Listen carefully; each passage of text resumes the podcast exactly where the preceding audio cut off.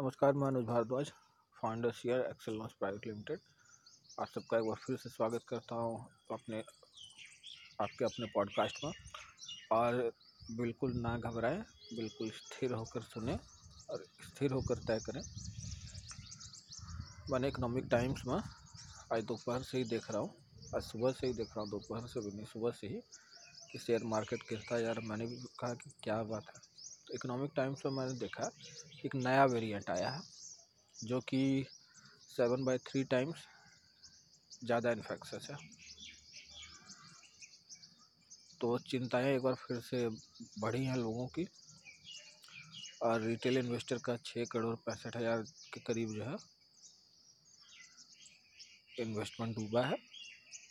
तो अगर आपका भी इन्वेस्टमेंट डूबा है तो मैं एक बार फिर से आपको कहना चाहूँगा कि you are not a good investor you are not a professional investor so आपको इन्वेस्ट नहीं करना चाहिए। आप हमेशा फोकस रखिए किसी एक चीज़ पर। तो फ़िलहाल के लिए क्या करना चाहिए?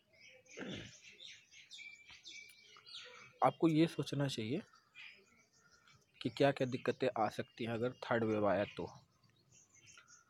और मान के चलना चाहिए, हर बार मार्च में आता तो इस बार मार्च से पहले आएगा। घबराए नहीं, चिंता करने से कुछ नहीं होता है। समस्या का समाधान खोजने से सब कुछ होता है।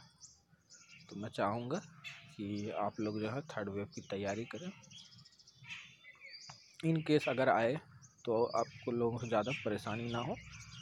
और अगर ना आए, भगवान करे ना ही आए तो बहुत खुशी की बात है। और अगर आया तो मैं अपना नेटवर्क बढ़ाने के लिए जी जान लगा दूँगा। क्योंकि वही वक्त होता है जबकि नेटवर्क आपका अच्छा खासा बढ़ सकता है, वो भी कम एफर्ट्स में। तो बिल्कुल घर, डरे नहीं, घबराए नहीं। जो भी स्थिति है उस पर ध्यान रखें। लॉकडाउन अगर हो जाए तो आप लोगों को परेशानी ना हो, आपके घर में परिवार में किसी को परेशानी ना हो, इसकी पूरी कोशिश करें और अभी से सावधानी बरतना शुरू कर लें। कौन क्या करता है, उससे मतलब नहीं है। आप क्या करते हैं, इससे मतलब है।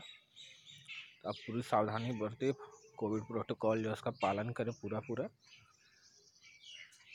तो हो सकता है कि इसका प्रभाव थोड़ा कम हो। तो इस पॉडकास्ट के लिए बस इतना ही। ये पॉडकास्ट स्पेशली मैंने क्रिएट किया है इसी के लिए कि अगर बाय चांस किसी को जानकारी ना हो तो हो जाए।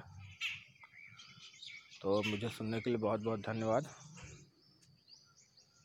और पॉडकास्ट को सब्सक्राइब करना बिल्कुल ना भूलें। चलिए, बहुत बहुत धन्यवाद मुझे सुनने के लिए।